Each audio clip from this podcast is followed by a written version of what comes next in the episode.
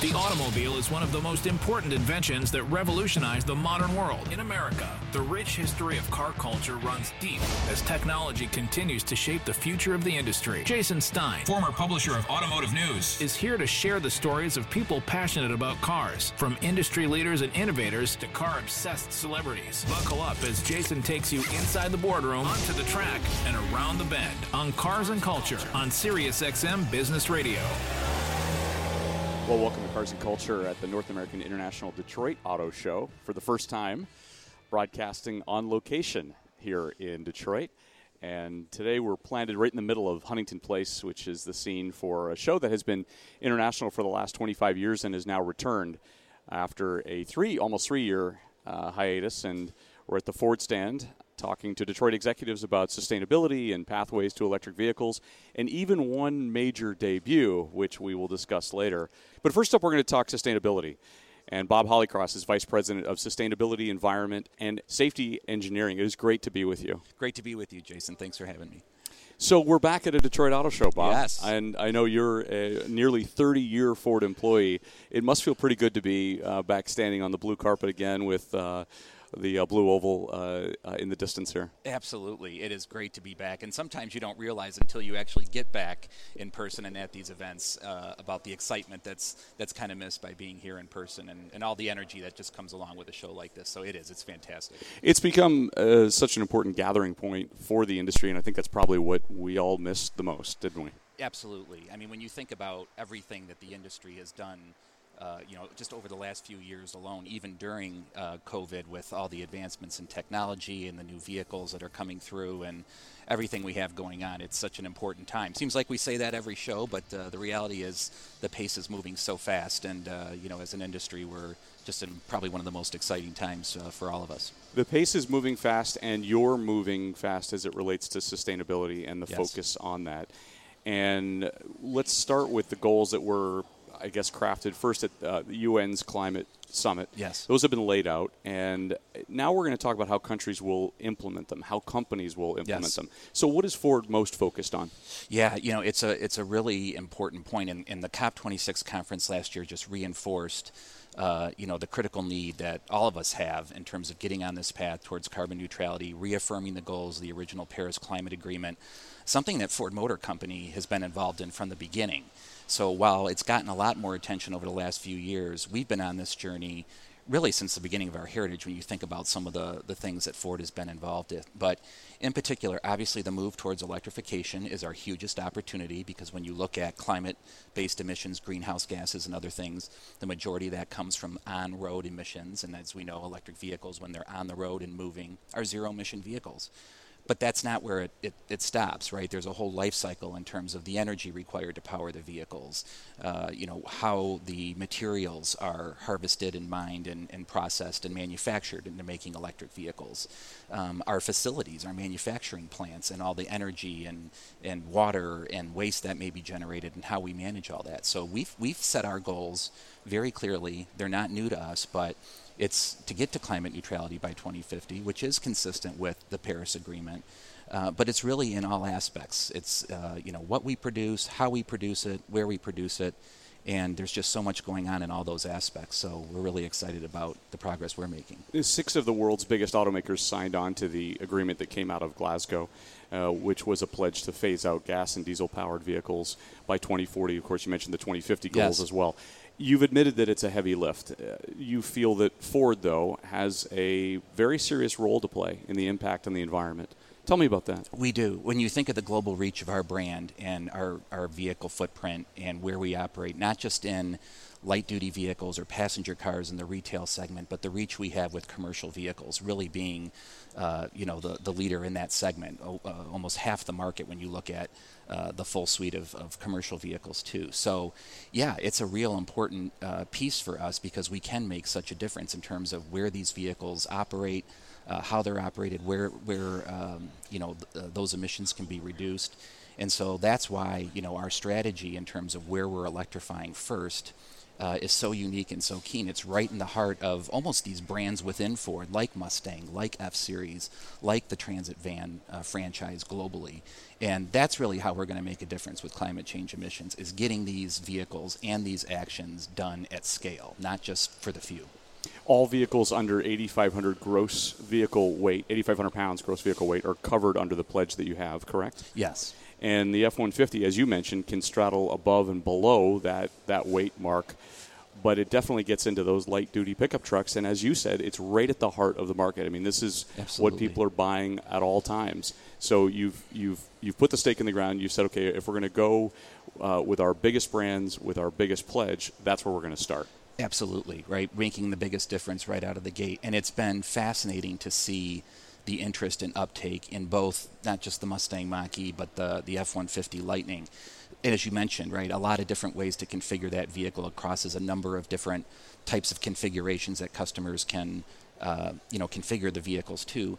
But the other interesting thing is, is we're seeing a whole new series of customers coming into F-150 Lightning that may have never even considered an F-Series pickup before, either because of you know their concern about emissions and you know their their personal use case, and it's just been incredible to see how this now is appealing to even a whole other segment of customers uh, beyond the traditional uh, F-Series Did it surprise you? I, I imagine it did. I You mean, know, it- there's always yeah. the truck buyer out there, right? But to, to, but to appeal to others who had never considered before. Yeah, absolutely. I mean, I, I think it, what surprised us was just how quick a lot of those folks uh, came to the, the Lightning. And, you know, even myself, as long as I've been at Ford, this is the first time I've had a, a, a pickup for an extended period of time. And when you recognize how you can have it all in one package the utility, uh, the functionality for both cargo and, and uh, you know, people carrying capacity, and of course the, the get up and go fun and excitement that an EV provides which I don't think people appreciate. It's the same in an F-150 as it is in a Mach-E. That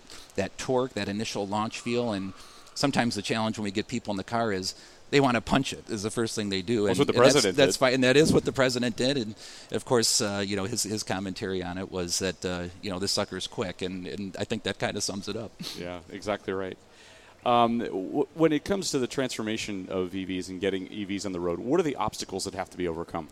Well, you know, there's a, a number of different aspects for electric vehicles in the whole ecosystem, and of course, a lot of people, um, you know, look at what is what does it mean to charge these vehicles? You know, what is the range?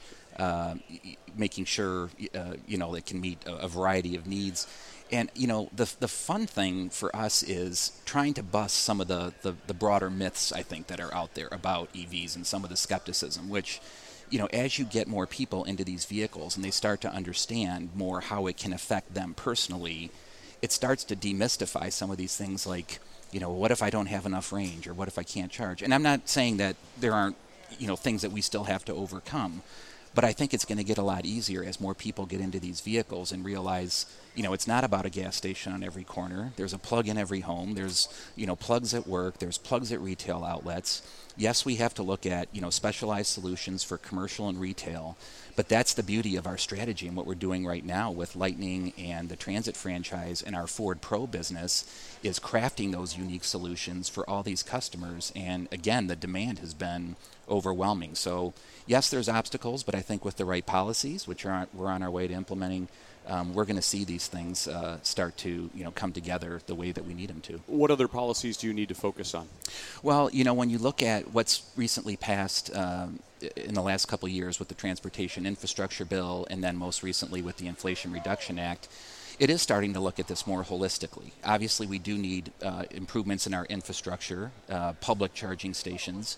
Ford has one of the largest public charging networks uh, available now to our customers. You know, well over 70,000 plugs. But look, there's there's more that's going to be needed, and, and the infrastructure bill is going to help with that. Um, we do need, um, you know, uh, targeted incentives uh, in uh, for the vehicles, um, as well as for the design and development of uh, the technology itself, so that we're doing it in this country, that we're that we're competitive, but that we also diversify things like our supply base. So, you know, we're excited about some of the things that have been done. Yes, there's more that needs to be done. But, you know, a lot of in the past, the challenge with this whole equation has, has been somewhat chicken and egg. You know, well, we, we, we can't do vehicles until we have infrastructure, and we're, we're not going to do infrastructure until we have vehicles. And, but I think the main difference and why we're over this tipping point now is these vehicles are providing the, the full solution. It's not just the zero emissions, it is the performance and the capability. And the other key thing that I think people are going to appreciate even more and more is these are all digitally connected products. And the suite of software services that can be offered and the draw to these vehicles is going to reach a whole range of customers that may never even consider whether or not it's a zero emissions vehicle. But because of the capability and all these other services it can provide, is going to draw them in. So um, I think that's what's making the difference. And, and so now, as an auto industry or as Ford, we're going to lead that discussion on what it takes to you know complete the, the whole uh, cycle and, and you know the policies and everything else that has to be done. Does the industry need to work together to solve some of these things? We've been industries worked in silos Sure. forever, right? Companies have pursued certain pathways, but does it really need to come together to come up with solutions to solve some of the issues that you just mentioned? Well, certainly, in, in, in a lot of aspects. And as you mentioned, I mean, when, you, when it comes to things like infrastructure and the, and the broader things that are, you know, somewhat agnostic, whether, you know, it's a Ford or some other manufacturer uh, vehicle, uh, there are there are aspects of that. So when it comes to you know some of the foundational things like the ability to have uh, you know raw material uh, processing in the U.S., battery manufacturing capacity, um, you know some of the incentive-based structures, uh, which while you know somewhat vehicle to vehicle dependent, um, help create and send a signal right into the industry that these investments we're making are not only secured by what we know is going to be a very competitive market and it's going to be consumer driven but it also helps secure um, you know the long-term equation that you know as we get into 2030 and 2050 and if we want to hit some of these climate goals which we are all in on it is going to take all these things coming together but it won't be because we don't have the technology or the excitement in the vehicle side so yes we do need to continue to come together Raw materials are a big topic these days Absolutely. because of the rising costs of various commodities. What needs to happen in order to make sure that there's a, a viability to get to um, the, the the sort of technology that you need to implement into vehicles be, based on those raw materials? Yes, it's a it's a real critical piece of the equation, and it's a journey that we've been on, uh, you know, for a number of years now as we've been advancing our strategy. And I think the key thing is there has to be a diversity of supply of those materials. So we know there are certain places in the world where most of those materials are harvested today. But we know that they exist in, in many other parts too, whether it's in you know here in North America or, or elsewhere. So we have to look at some of the traditional policies and see what needs to be modernized so that we can do responsible, uh, you know, mining and processing and manufacturing, you know, here in the U.S. as well as we're doing uh, abroad, and you know, making sure that it's done in a responsible way, which we can do. Um, you know, we've we- as a, as a global manufacturer doing business and, and manufacturing in a number of different locations, are are some of our best practices on how you know we you know reduce emissions, how we minimize waste, the careful use of water, so that we're not in, in any areas using potable or drinking water in manufacturing to the least extent possible. We have experience in industrialization, something you know some of the, the startups and others would probably be you know happy to have uh, in terms of of that aspect of our legacy. Um, but I think there's a lot of opportunity for that, and um, you know we're, we're excited uh, about the future. We've secured a lot of that material in the short term for our targets that we're looking at by the end of 2023 to be able to deliver over 600,000 electric vehicles globally on our way to a 2 million unit uh, capacity by 2026. And yeah, as we've said, as we get out to 2030 and start to look at you know around even it being half of our, our new sales fleet or, or beyond by 2040 to hit these climate goals, we're going to be ready. And so we got to get ahead of this curve on, on materials and supply. And Bob, your vision uh, and Ford's vision is actually broader than just vehicles that are on the road. You, you're thinking of the communities that you're involved with as well. How- Absolutely. How, are you trying to affect change there? So you know, obviously the you know what we build is is a, makes a big impact, right? As we talked about with the emissions of, of vehicles on the road, uh, where we build it uh, in terms of uh, our manufacturing facilities and some of the new ones we're standing up is key. So. When it comes to the communities where you know manufacturing is taking place, what's happening in Tennessee and Kentucky right now as we start to build out Blue Oval City and uh, the battery uh, plants in, in Kentucky, it's such a huge opportunity for for jobs and skilling and you know what what this is going to mean for these communities. But also when you think about where our vehicles operate you know especially commercial vehicles sometimes in underserved areas around you know ports or, or other areas that traditionally have you know significant air quality challenges where we place these vehicles is going to have a big opportunity as well equitable access, right? Uh, traditionally, as, as new technologies like EVs come out, you know, they're expensive. They're, they're, the, the costs are higher. And so the accessibility for, you know, uh, lower income or, or middle income families and individuals can be more of a challenge. We need to have, you know, a fair set of policies that help encourage those consumers to be able to get into these vehicles.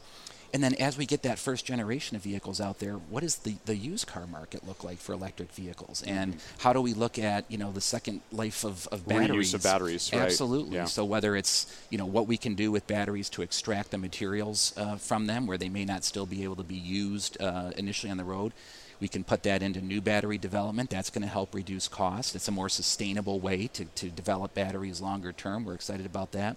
But then you have this opportunity because of you know batteries durability and what they can provide to have this the secondary market for vehicles, and that will help with the affordability equation. So, uh, you know whether it's affordability. Uh, its impact on air quality and the overall environment in underserved communities, but also the opportunity for training and jobs um, you know, in these communities where we're, we're standing up new facilities and, and revamping other ones, uh, it just presents a huge opportunity from the community standpoint, and that's something Ford has always stood for. I mean, it's it's not just about you know the vehicles and the business side. It is you know uh, sounding a bit altruistic about making people's lives better. When you have a brand like Ford that has the reach it does, we see that as not just our, our legacy, but our obligation, uh, you know, into the future for the next hundred years, which obviously we intend to be around. What does it mean for the worker of the future? Because there, there has been some concern that there will be fewer jobs related to uh, EV production, increased EV production. But I'm guessing that, that you will focus on, on reskilling and a completely new workforce as well, or retraining. Sure, reskilling is, is, a, is a piece of it for sure. And yes, I mean, as we look at this longer term and understand, you know, what does it really take to manufacture electric vehicles and batteries and, you know, uh, more automation and, and what that means for a transitioning workforce where in some aspects fewer workers may be required.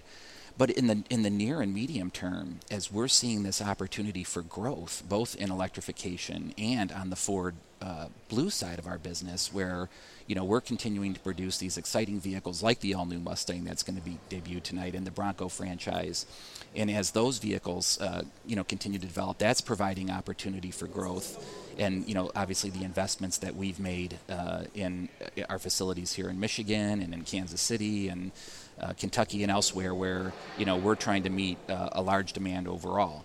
Uh, but we have we've invested significantly in you know uh, new skilling for workers that are going to you know work in these new plants that are building electric vehicles over a 500 million dollar investment uh, standing up uh, actual training facilities in areas like Texas and elsewhere to really draw in folks and, and try to get ahead of that. Uh, it's such an exciting time for them. There was a lot of big news made earlier this year about the separation of the company to some extent, in that it, what you just referenced, uh, yes. you know, going with Ford Blue, going with um, uh, yeah, Model E, Model and, and Ford uh, Pro, and yeah, sure. exactly. Explain that for for uh, listeners who may not understand what that means, maybe even at the consumer level. Yeah, you know, it the it in, in terms of the, the business, I think what we saw pretty quickly, and you know, this is something that, that Jim Farley's been progressing, um, you know, even even before the, the, the formal transition to these business units. When we have so many people trying to do so many different things, the challenge around, you know, how do you move faster? How do you be more nimble? You know, how do you change the culture at a company, you know, like Ford to, you know, to to, to even get further ahead and, and kind of set people free in some ra- aspects to, to be able to work on these things, um, you know, I think it became pretty clear what was needed. And so uh, the exciting part is is whether it's the Model E team working on all these great electrified products and the ones of the future, or the Ford Blue team working on the traditional uh, products like Bronco and F Series and Mustang and Explorer and others there's a lot that's moving in terms of opportunity for growth in both sides. So, you know, I, I, think in some aspects it was described, oh, is this a separation of the future from the past? And it's it's anything but that. It is an opportunity to get people really focused in the areas they need to be, not over encumber them with having to deliver everything at all time.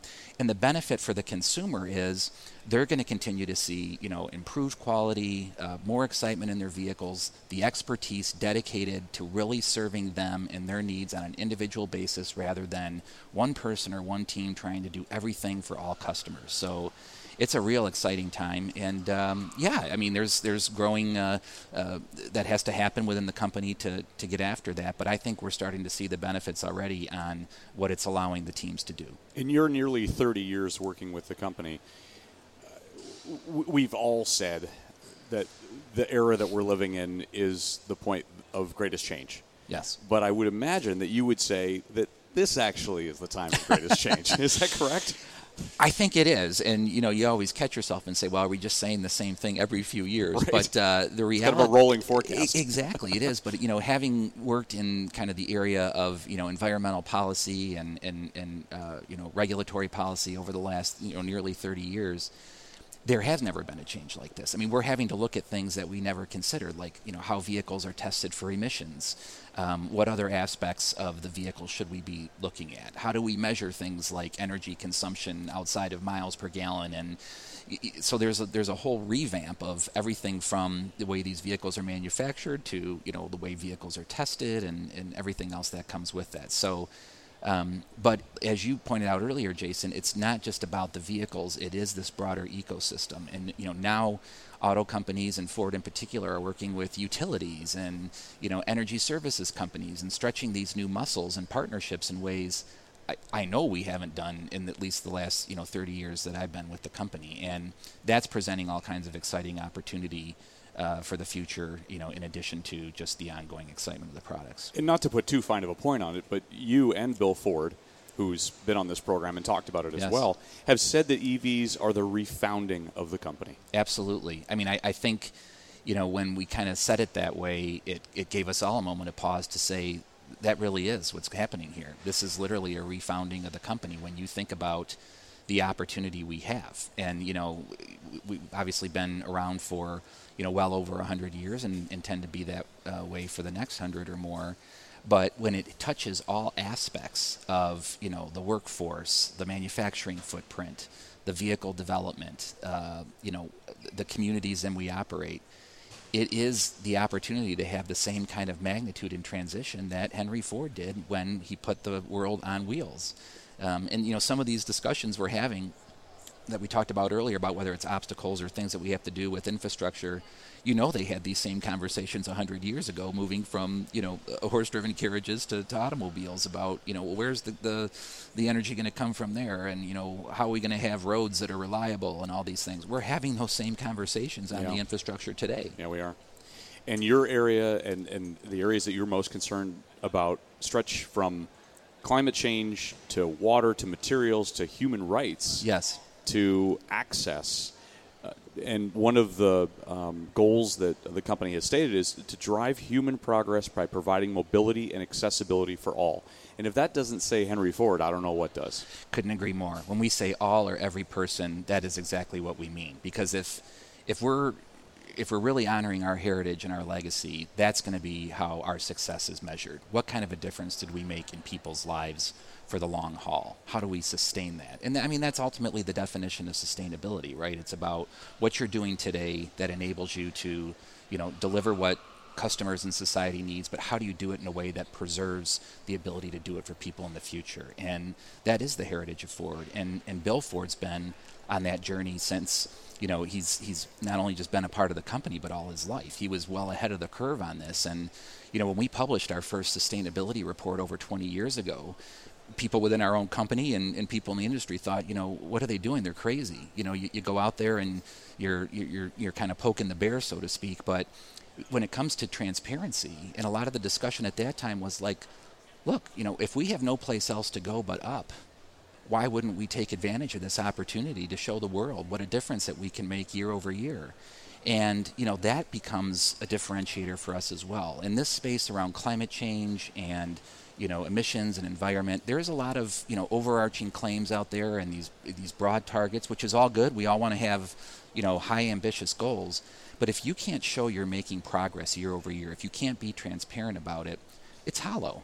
And so that's something that we've been really proud of and been recognized for is the transparency in our reporting, you know, recognizing where we have opportunities, um, and you know making sure we're measuring in an objective way so people uh, and our stakeholders our shareholders our customers can measure that because more and more people are demanding that of not just you know the the industries for the the products they buy, but where they're investing their money. Um, so we're having those conversations as well with uh, you know investors and and uh, you know a whole range of stakeholders that are not only asking Ford how they're doing, but they're also asking us how can they you know stand up their own sustainability operating system, and, and that's been really exciting for our team at Ford. Well, and and just a final thing, uh, just to put put it on the record, Bill Ford was out talking about these things long before there was a gentleman with a certain um, uh, automaker that started with a T. long before we were talking about Elon yes, Musk. Yes. Uh, Bill was talking about that stuff as well. He Yeah. was, and Yeah. you know, Bill will be the first one to tell you. You know, he was told by others in the company to stop talking about it. Um, but Mm. Yeah, when he did say that, yeah. and I mean, but when you look at, um, and I think part of what really launched us uh, and accelerated our efforts is when Bill took on the project at the Rouge to transform that whole complex uh, into a green manufacturing operation at a time when people would have thought, you know, shouldn't the Rouge really be, you know, even taken down? It was just a huge, uh, you know, moment of pride for the company and showed if we can do this, if we can do that kind of moonshot, the sky's the limit. And, and that's really what it's been, you know, these last 20 plus years. Enjoy your time at the Detroit Auto Show and Absolutely. the launch of a certain iconic brand that Yes. will occur a little later on. But uh, it is wonderful to have you on Cars and Culture. You are defining the culture of the future in all of the sustainability activities that you're doing. So, Bob Holycross, thank you so much. Jason, thank you. It's been my pleasure. Thank you. Appreciate it. The automobile is one of the most important inventions that revolutionized the modern world. In America, the rich history of car culture runs deep. as Technology continues to shape the future of the industry. Jason Stein Former publisher of Automotive News. is here to share the stories of people passionate about cars, from industry leaders and innovators to car obsessed celebrities. Buckle up as Jason takes you inside the boardroom, onto the track, and around the bend on Cars and Culture on SiriusXM Business Radio. We continue our conversations at the Detroit Auto Show, on the floor of the Detroit Auto Show at the Ford stand, and I would argue at the epicenter of all the activity that's going on with this year's show because the man sitting to my right is Jim Owens, the Mustang marketing manager. And we say Mustang, and you have to say brand new reveal, which is what occurred last night. How are you, Jim? I'm doing good, and thank you so much for having me on. I you know love to talk about the Mustang and the launch of the seventh generation that we did. Um, we cannot be more pleased. Um, you know, it's about our enthusiasts. It really is, and and we were so excited to have you know not only the media and the press, but some of our owners down who came across the country to drive in and be part of it. It was an exceptional experience. So, unbelievably, the Mustang is almost 60 years old. Almost 60. April 17th, 1964, New York World's Fair was unveiled. Uh, continuous, longest continuous running nameplate sports car in the United States. Um, thank you, Corvette, for forgetting a model year. Um, but they don't, they actually in the premium sports car segment. But yeah, we've had, you know, this six generations up until this reveal, and this is the reveal of that seventh generation Mustang. And we can't tell you how excited we are and how excited our Mustang owners and fans are about it. Tell me about it. So this vehicle um, is first when you're when the design team, like a lot of the Mustang team, um, we've all been around Mustangs for a while. Um, I've done Gen four, Gen five, Gen six, and Gen seven. Um, so when you have first the design, um, it has to be unmistakably Mustang. It has to look fast, standing still. Um, but then it has to be that future looking for this next generation, the seventh generation of Mustang owners. And the design team hit it spot on. Um, that back end sitting so low, um, looking powerful. Um, the, everybody's extremely excited about how it looks, but it's not just about how it looks.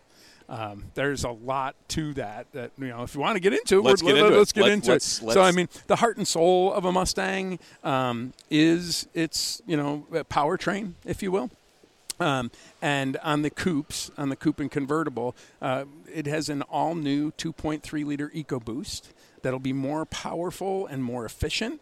And the fourth generation 5 liter Coyote motor Yeah. that will be the highest horsepower Mustang GT we have ever done. What's the rating? Well, we haven't gotten the ratings yet, Okay. right? We're going through our certifications and processes, and as we get closer to the actual launch of it, we'll have the number. Um, we are uh, just we know it will be the highest horsepower version, which makes a lot of our Mustang, you know, family and friends extremely excited. Um, and so it, we are truly excited about that Mustang opportunity. Given the fact that you are unveiling something that's going to have as much power and, and set that kind of benchmark, you're you're entering into Mustang holy grail territory, right? but isn't it great? We're talking sports cars. We're talking, and I'll say this, maybe you can't, but an internal combustion engine sports car. I mean, I, I- a lot of, a lot of people out there are pretty excited about that, Jim. We are so proud. We Yeah. have expanded the Mustang family, right? The Mustang Mach E, and if you haven't driven it yet, you should. I like have. the It's great. GT Performance Package, it's over 480 horsepower equivalent. It's faster zero to 60 than my current Shelby GT 500. Um, it, it has MagneRide suspension. It has uh, Brembo brakes. Like those aren't things that you do for electrification to extend the range. Those are things that you do to a true Mustang Yeah. to make it that enjoyable, exciting, exhilarating experience, that vacation you take every day. And when we were able to do that and expand the Mustang family, while others have said that they might be leaving the internal combustion engine space, we're proud that we can still be able to deliver to those customers both the internal engine, the internal combustion engine Mustang, and the new 2.3 and the 5 liter,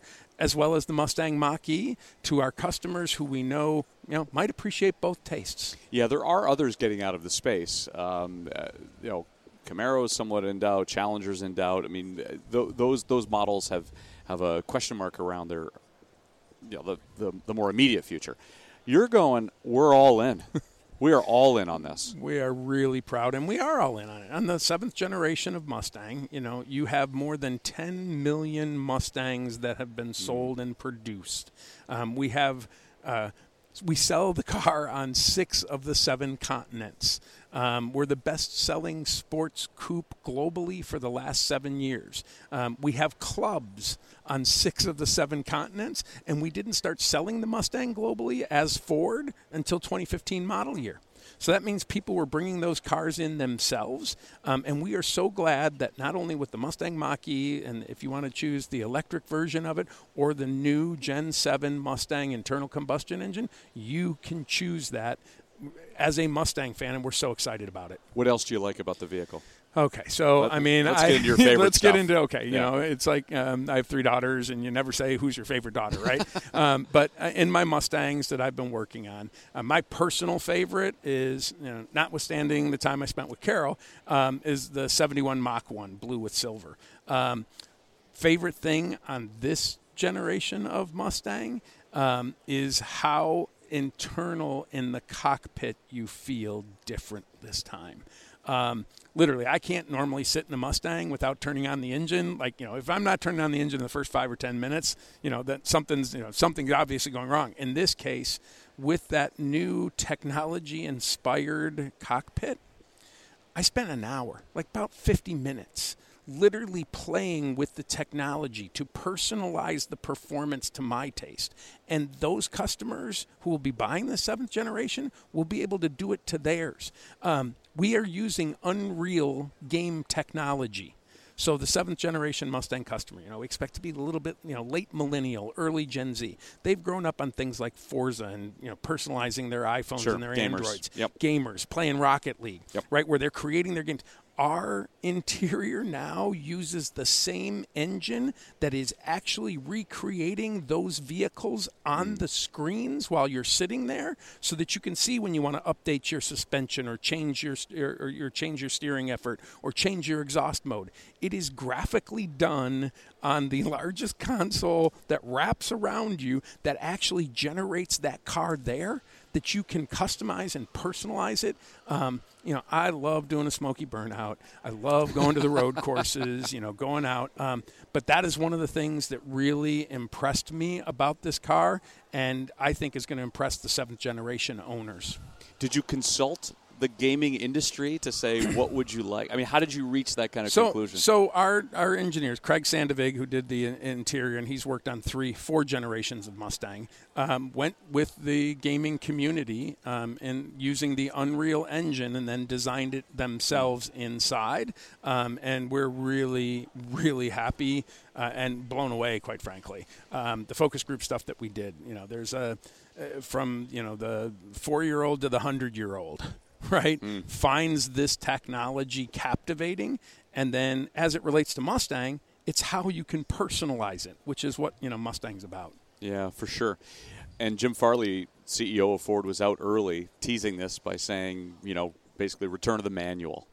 Save the manual. Save the manual. there you go. That's yeah. what it was. Save yeah, the, the STM. We did right. the hashtag on that on the owner's gift for the Focus RS. On the bottom of it, we gave them a shifter. Every customer had a shifter, and it had the STM logo on it. Yeah, part of the part of the Mustang experience is that manual transmission. Thank um, God. Yeah, it's available on the Mustang GT. Um, it is also available on our Dark Horse, which is our first new entry in there that everybody got to see last night as a surprise, and that has the Tremec six-speed 3160 in it. Um, you still can engage with your, you know, not going to be texting and driving when you have that manual transmission in your hand, um, that you get to still engage with the manual transmission. And for those customers who still want the performance, our 10R80, uh, the calibration that we've used is it, uh, it, doesn't learn. I can't say it learns, but it adapts to the to the handling so that if you're taking it on the racetrack or if you're driving it down the street, it's going to shift the way you want to. So we're really excited about that. Wow, God, can't wait to drive one. Let's talk about the marketing and what you're going to do to push it out into the world. What do you What do you want to show the world? How do you want to show the world that Mustang is here? Um, so because you I can mean, have a lot of fun, I'm yeah, guessing. we we we always have a lot of fun. Yeah. First, it's about our owners. You know, we have an extremely loyal customer base, um, and then it's about the future customers in there. Um, one of the technologies that you've put we've put into the car and it'll demonstrate its you know that, that, that the Mustang team gets it. You mentioned Jim Farley; he races Mustangs on the yes. weekends, right? Yeah, he does. Uh, Bill Ford actually has his racing license from the Ford Performance Racing School and and modifies his own Mustangs. Um, but one of the things that we think is going to be really cool that we can't wait, and it'll it'll demonstrate that we're not just building a car or a vehicle to get you from point A to point B. Um, we have a drift brake in hmm. the car okay. from the factory. now we developed it with That's Vaughn. a first. Oh my gosh, yeah, and it's it, Vaughn getting it's track use only. It's in the track mode. But what it does is, if you've seen drifting, right, where you're out yep. throwing out, hanging out the back end, you know, Vaughn Gittin Jr. is the current world champion in it. Um, he worked with our engineers to develop it that actually has the novice when you're off road, like you're on a, a, track, you know, not on public highway, actually get to pop in and it will induce you drifting. And as you learn, you can actually dial up the settings to actually oh. be a competition level. Wow. Now, wow. Not the thing that you're going to put in downtown Detroit. Uh, no, no, no. the track use only. Let me say, I'm going to make sure track use only. But those are the type of things I can imagine Vaughn at an event with one of these cars and bringing in customers from you know the 16 year old all the way to the 80 year old yeah. and teaching them how to drift and let that go virally that would be a good way for us to be able to demonstrate to this next generation of mustang customers that we get it Beautiful. Wow. God, it's exciting. Carroll Shelby would have been proud, wouldn't he, Jim? He would have been proud of this car. And you um, worked for him. Yeah, I got I've had I've been blessed. I've spent, you know, the last 20 plus years working on performance in Mustang and part of that time I went and left Ford and went to work for Carroll. Um, you know, it was 07 through 2011, um, where we were developing the KR and the Shelby GT and the Shelby GTH, the rental renter racer cars. Um, he was always into the technology that would help improve performance. And the engineering men and women at Ford have leveraged that technology to increase the performance of a vehicle in a way that I know would make him smile. Wow. You got any good Carroll Shelby stories? No, too many of them. um, yeah, he he was just such one of my favorite ones. Is you know when I first went over to start working for him, um, and when people ask me my Mustang or Shelby story, this is one of them. Um, so we're out at the test track at Las Vegas Motor Speedway's outside road course, And Carroll, at the end of his life, was suffering from severe macular degeneration. Um, he was, at one point in time, the oldest living dual transplant recipient on the planet with a replacement heart and kidney, and he didn't lead a choir boy's life. Um, so we're out there testing cars, and he goes and he goes to me and he's like, "All right," he goes, "Jimmy, get over there on that turn one apex, stand right at the apex, and tell me how close my tire's coming to it." And I'm like, "What?" I'm like, "Wait a minute, I know that you know you're not the driver." He comes in and, I, and literally had to stand there as he was blowing by, you know, at uh, triple digits to get into the turn. It's like a 60 degree right hand turn. And I'm sitting there telling him how far away he is from the apex. That's the type of character. And you survived. And I survived and loved it. Yeah, absolutely. Um, he was just uh, uh, mentioned his uh, dual transplant. Uh, with the Carroll Shelby Foundation that, that invests in that. He did give back um, and still continues to give back today. Um, Aaron Shelby, his grandson, um, is auctioning off cars. Um, we did the KR um, at Barrett Jackson in January to benefit the Carroll Shelby Foundation and JDRF. Um, so, you know, not only was he you know, the only human being that won as a driver, as a team owner, and as a manufacturer, um, won Le Mans. He was somebody who took that and actually gave back.